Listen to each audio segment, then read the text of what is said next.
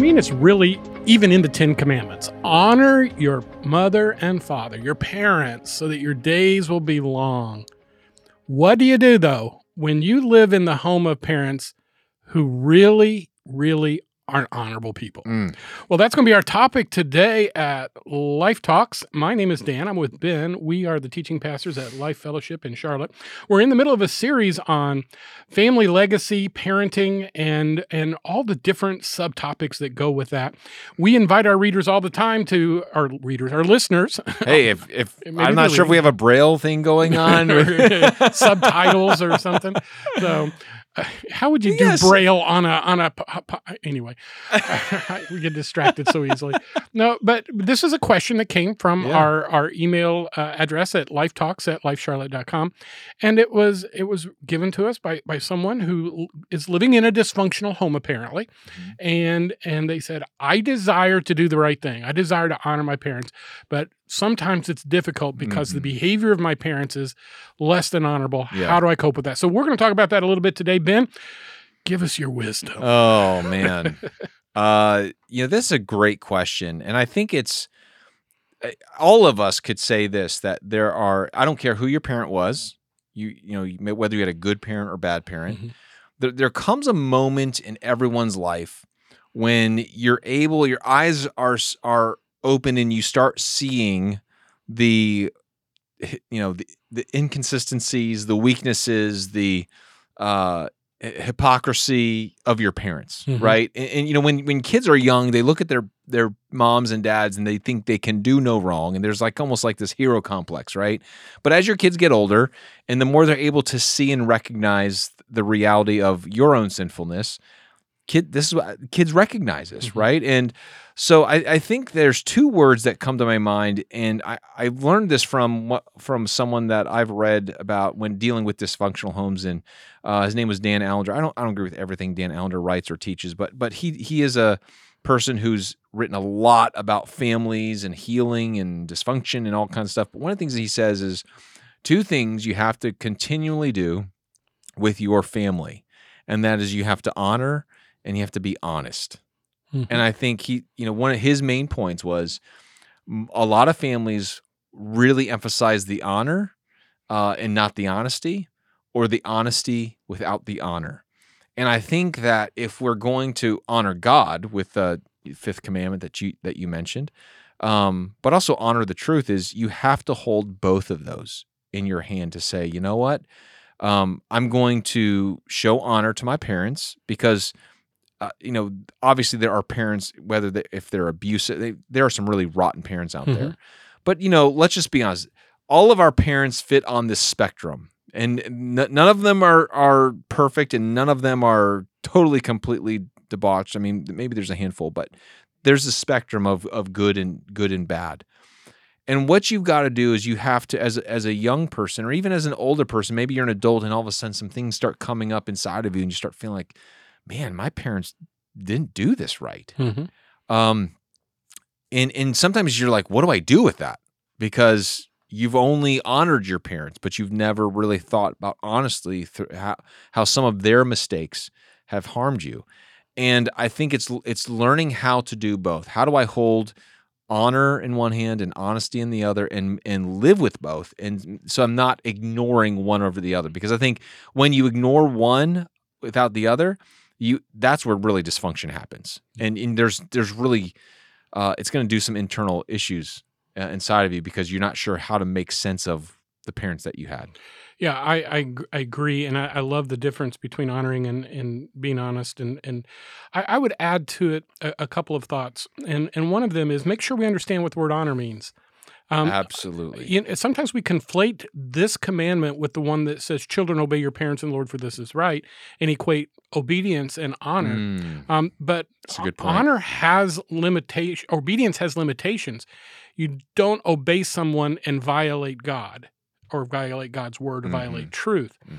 Um, and so it's important that that we understand that there is there is a limit to what we should do in showing honor, Mhm. and we should not dishonor God in our pursuit of honoring our parents Yeah. if that means that we obey uh, a parent directive that is counter to God's word. Yeah. So th- that that's one aspect of it. The other thing too is I, I believe the responsibility of how a child relates to their parents also adjusts as they age. A hundred percent. As That's a great you know, as a point. I love child, honoring your parents does mean obedience and it means respectful submission and other Mm. things.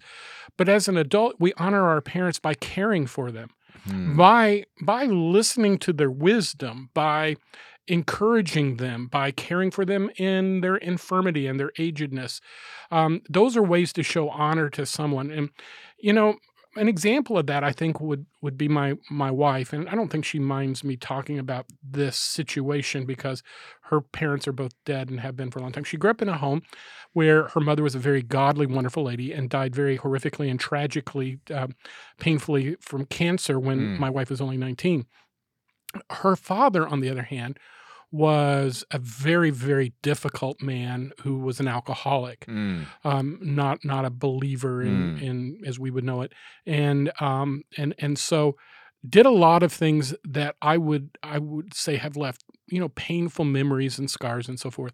But the thing I've always admired about my wife to the day that to, to the very day that my father-in-law died, she always treated him with honor. Mm. She loved him unconditionally.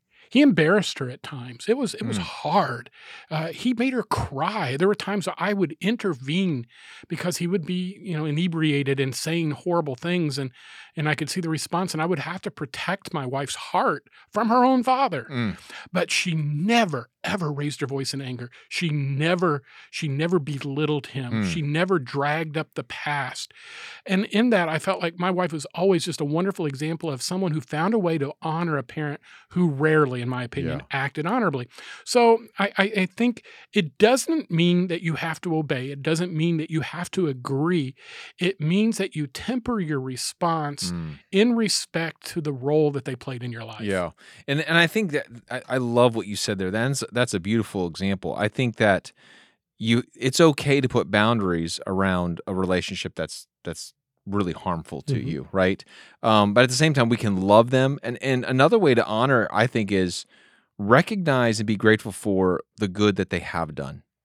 I think Mhm. that's uh, you know there might be a massive issue that you've had with a mother or father that that brought a lot of negativity. Uh, they've sinned against you deeply, and one of the things I think is is tempting for young people to do is they create a monolithic narrative about their parents. And what I mean by that is either everything was horrible or everything was wonderful. You know, and and, and what they fail to do is to say, you know, I think the enemy loves this. I think the enemy, what they want to do is they want to give you a monolithic narrative about your parents, especially if it's more negative and, you know, they're horrible and they did all these horrible things. And, you know, maybe they did, uh, you know, out of a thousand things that a parent did, maybe there's a hundred things that, may, yeah, they shouldn't have done those things. That's not the narrative though. The there's so honor and be grateful for the good things that you're that you you have from your parents Mhm. the things that they did teach you, the things that they did provide for you. Um, can you name the the good that your parents brought to your life? But also, can you name the negative? So I think the one thing I I first want to say about the honoring is don't let the enemy or your pain dictate the entire narrative. I've seen it happen so many times to so many people. And what they tend to do is think everything was great. Not, my family, we never had any problems and we never had any issues. And I, I want to say, well, you're lying. yeah. Okay, because he- here's the reality, Dan. I mean, a parent might be listening to this and they're driving in the car or they're whatever, they're working out. And, you know, here's a really sobering thought. You are doing something, mom or dad, right now that in your parenting style, they're going to look at you in 15, 20 years and be like, why did you do that? That that really harmed me. Mhm. Okay. You and I, we have kids that have old, are old enough that we've had conversations when they said, when you said this or when you did this, that really hurt. That really hurt me, or that Mhm. that's something that has a negative impact on my life. And and you know, I'm thankful that my my kids are honest with me about, hey, when you said this, that was that was hard for me. Um, and we can have that kind of conversation. I've been able to to apologize for some certain mistakes that I've made, but I think that we are lying to ourselves. If you're a parent listening to this, um, do not try to protect. Like sometimes it's like parents have to defend their honor. Just know You're going to make mistakes. Yes, absolutely. Embrace and, and correct. If you can find out what they are, correct them in time and apologize.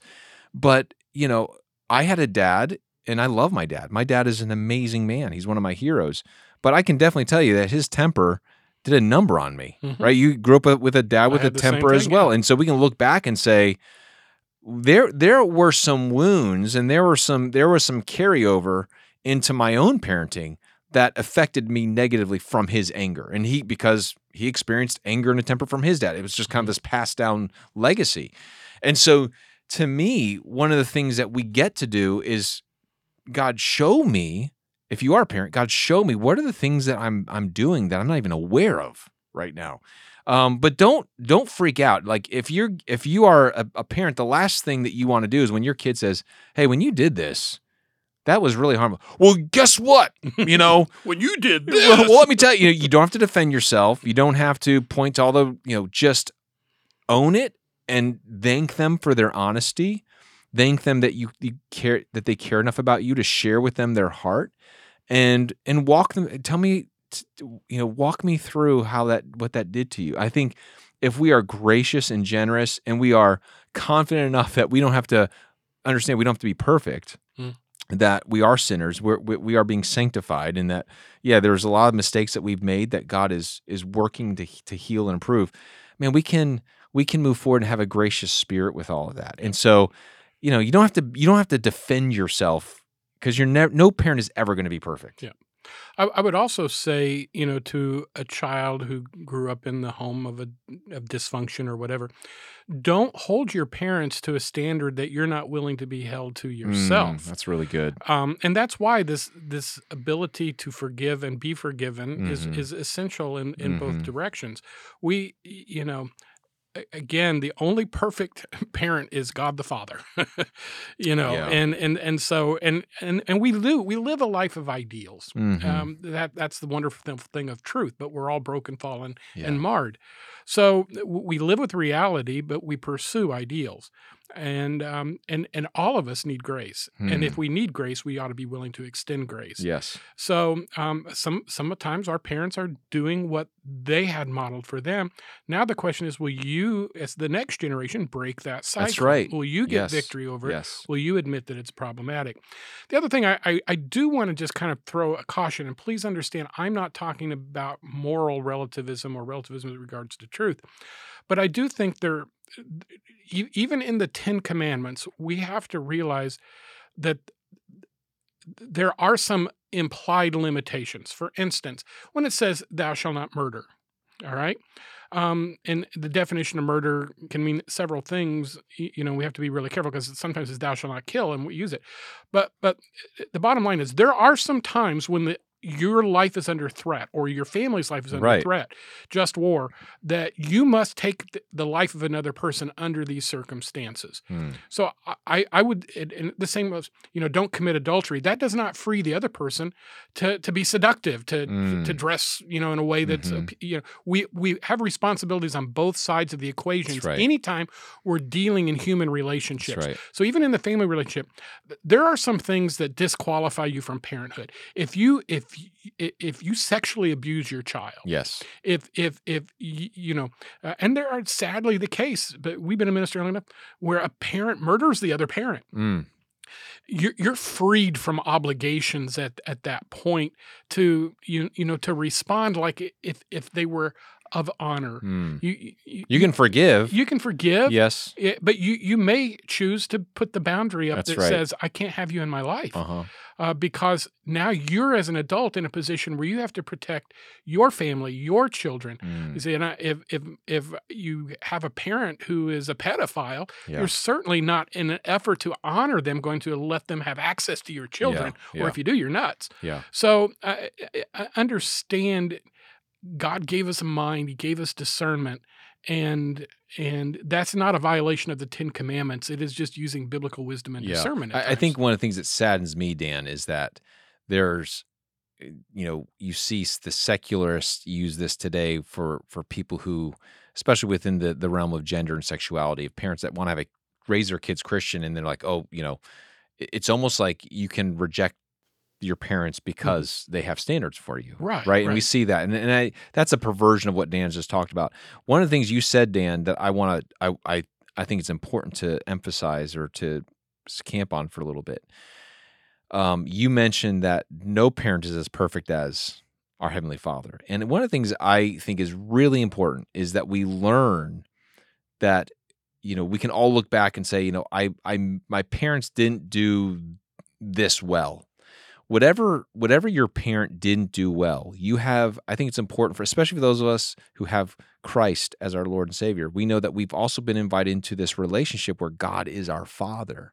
And anything that we lack from a human perspective or human dimension of, of parentage um, we are now given the fullness of this relationship with a heavenly father who is perfect who does know, you know, how to give good gifts to his children, who does know how to discipline us perfectly, not harshly. He he knows how to love us, and you know, one of my favorite lines, uh, or one of my favorite not lines, one of my favorite statements that Jesus ever made was uh, in his high priestly prayer, and when he prays in John seventeen. That that his disciples would understand and know the love that exists between Jesus and the Father that exists before the foundation of the world. And what I, I love that about that statement is Jesus is basically saying the fullness of the way that the God the Father relates to God the Son and the, and the love that exists between them, he's Jesus is asking the Father for us to experience that same kind of love. And man, that is that's the kind of love that whatever you feel like is lacking from your earthly parents, you have a heavenly parent. You have a heavenly father who will fill in the gap and and love you above and beyond what you could possibly imagine. And so I think that's you know, if we're looking for our earthly parents to make everything right, that's not you- you're never going to find that. realistic. It's not realistic. In fact, I would I would even say this. One of the big problems is I think some people that they they're they're finally honest about some of the hurt and the pain they've experienced or or maybe some of the the, the wrongs they have felt. And you know, they're looking for justice. And so they're going to have this, you know, this conversation with their parents and you're going to, you know, let them know all the things they did wrong. Well, number 1, uh I don't know if that's a good idea. It doesn't mean that you should never be honest, but I also think this you shouldn't kick down a door where it's not open. Okay. And sometimes you got to really pray about that moment to say, all right, God, what sh- if the moment ever arises for me to talk to my mom or my dad about this issue, what should I say? And how should I say it? I think you should be very prayerful, be respectful. Um, but the question you have to ask yourself is this.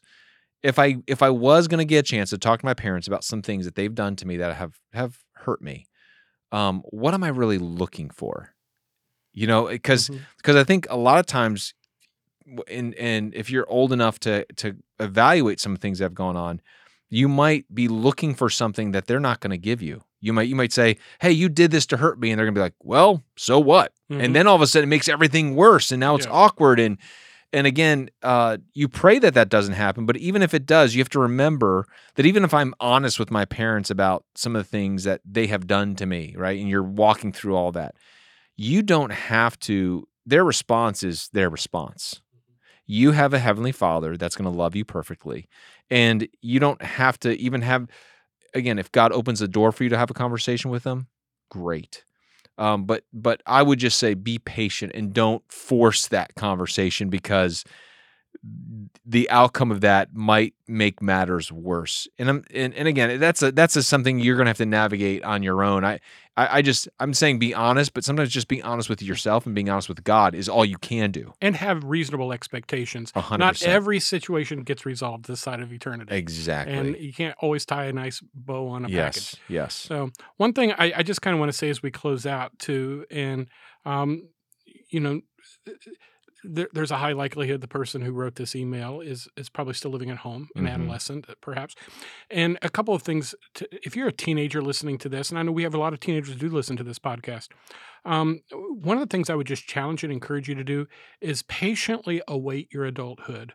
Hmm. Uh, there's, you know, that's a real that's great advice. if you're old that. enough to to be feeling this way you're probably on the cusp of adulthood but you may still be living under your parents roof Mhm. um, your perspective will change as you age. That's that, right. That's reality. I don't mean that in a condescending way. It's just a fact of life.